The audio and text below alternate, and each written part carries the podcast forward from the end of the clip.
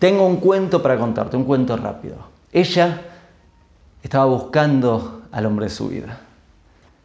Él estaba buscando a la mujer de su vida y se encontraron. Una noche, tomando algo, se encontraron y comenzaron a hablar. Ella le contó las experiencias malas que tuvo en su vida, sus traumas, esa persona que no podía dejar del pasado. Él le contó sus experiencias malas, los traumas, esa persona no podía dejar en el pasado. Se saludaron y nunca más se volvieron a ver.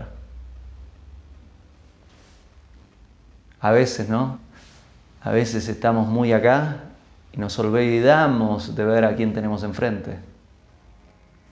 Quizás era él, era ella, la mujer, el hombre de su vida, eran pareja y no lo pudieron ver.